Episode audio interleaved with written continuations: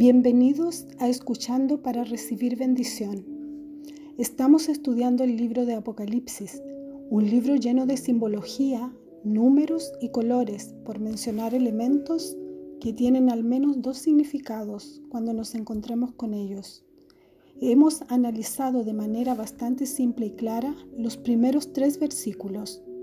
Estos tres primeros versículos constituyen la introducción que hace el escritor del mensaje que entregará a continuación.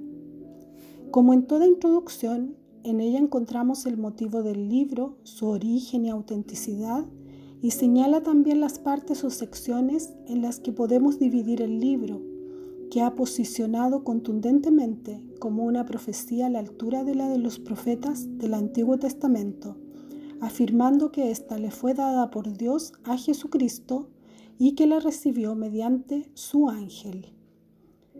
Ha pronunciado una bendición para quien lee, escucha y hace caso de estas palabras.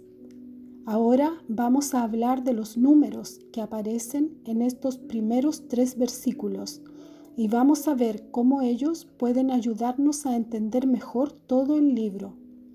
Hay que tener en cuenta que Juan era hebreo, pero escribió en griego porque era la lengua que mayormente se usaba en la literatura de su época. Recordemos que en esa época el hebreo se usaba casi nada y muy poco, sino que mayormente se usaba el griego, el latín y el arameo. Juan escribió en griego perfecto, cometiendo solo dos errores gramaticales que tienen su explicación y ya lo veremos cuando pasemos por esos versículos. En griego, como asimismo en hebreo, no existían los números como los conocemos hoy día, sino que se usaban letras para representar cantidades igual que se hacía en otras lenguas antiguas. No existía el cero. El cero apareció siglos después. Como dato, en la Tanaj hebrea los versículos llevan letras, no números como en nuestras Biblias. De este modo, cada letra tiene un valor de posición, un valor numérico, un valor reducido, un nombre y un símbolo. Además, en caso de las letras hebreas, un nombre extendido, un significado material y espiritual establecido y un personaje. Esto sirve al escritor para confirmar mediante el lenguaje de los números lo que está escribiendo con letras y sirve al estudioso para comprender mejor lo que se ha escrito y lo que está leyendo. A pesar de que Juan escribió en griego, que como dijimos era la lengua más difundida en su época, como lo es el inglés hoy día, usó tanto la forma del lenguaje como el sistema de números al estilo hebreo, donde muchas veces los números no están expuestos claramente mencionados como cantidad, sino que muchas veces los números están ocultos tras enumeraciones o secuencias. Cabe destacar que los equivalentes numéricos en griego y hebreo no son iguales, pero muchos de ellos coinciden.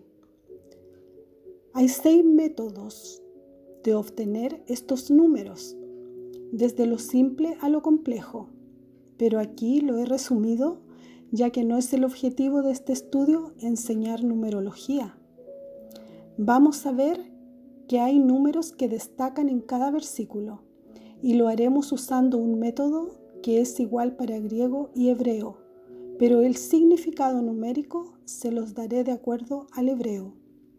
A estas alturas doy por hecho que habéis escuchado y leído estos versículos como mínimo un par de veces, lo cual es necesario para que notéis fácilmente de lo que hablamos. Comencemos. Versículo 1. El número destacado y reducido es el 4, aunque de forma implícita es el 6 y de forma extendida es el 12. Versículo 2. El número destacado es el 2, aunque implícito es el 3. Versículo 3. El número destacado es el 2, aunque implícito es el 3. También hablaremos del número correspondiente al total de estos tres versículos, que es el 8, aunque implícito es el 12 y reducido es el 4.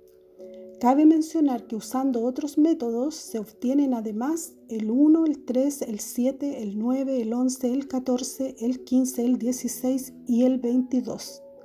En resumen, todos los números mencionados en el libro de Apocalipsis se encuentran ya en la introducción. Vamos a ver versículo a versículo. Versículo 1. Mencioné que el número correspondiente a este versículo es el 4 pero ¿dónde está el 4? El 4 está en la secuencia de portadores de la profecía. Dios, Jesucristo, su ángel y Juan. Cuatro personajes. Digamos que son los cuatro personajes principales de esta obra. Implícito es el 6. Si observamos con atención el texto, tenemos en realidad dos secuencias de tres la revelación fue dada de Dios a Jesucristo para sus siervos y la revelación de Jesucristo fue dada a su ángel para su siervo Juan. Se confirma el 6 con tres grupos de dos cuando leemos que la revelación fue dada de Dios a Jesucristo, de Jesucristo a su ángel y del ángel a Juan.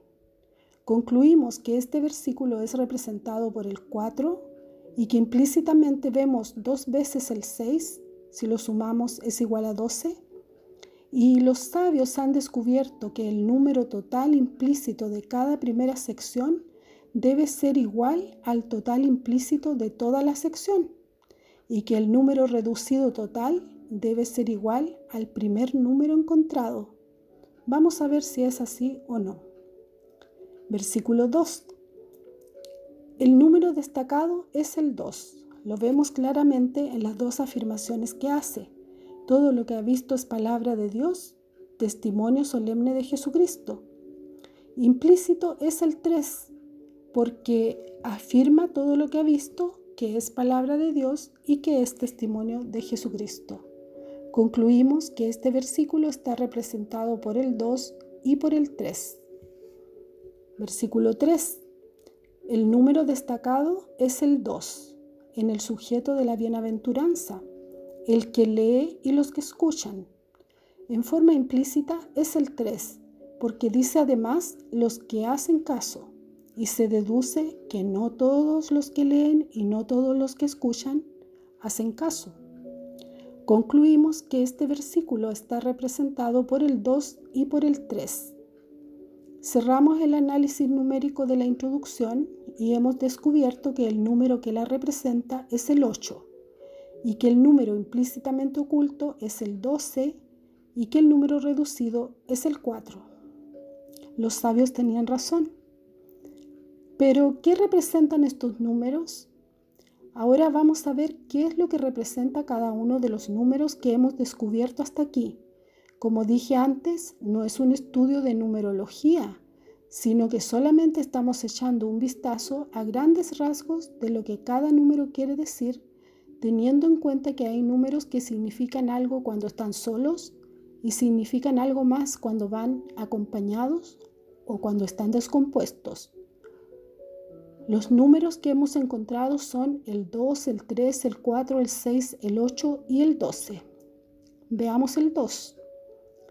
Este es un número cuyo valor numérico y valor reducido es el 2, tanto en hebreo como en griego. Su nombre hebreo es Bet, en griego beta. Significado establecido, casa, dualidad. Tiene la función de mostrar la plenitud del testimonio y confirmación o enemistad y división. Este número es divisible por 2. El 3. Este es un número cuyo valor numérico y reducido en hebreo y griego es 3. Su nombre hebreo es Gimel, en griego Gama. Significado establecido, puente, camello, benevolencia. Tiene la función de mostrar el testimonio de la manifestación divina, el Dios creador. Este número no es divisible, pero puede descomponerse en uno. El 4. Este es un número cuyo valor numérico reducido en hebreo y griego es 4. Su nombre es Dalet, en griego Delta. Significado establecido, puerta, hombre pobre, elevación. Tiene la función de mostrar la universalidad creada y la debilidad. Este número puede dividirse entre dos, pero quedando una parte con tres y otra con uno.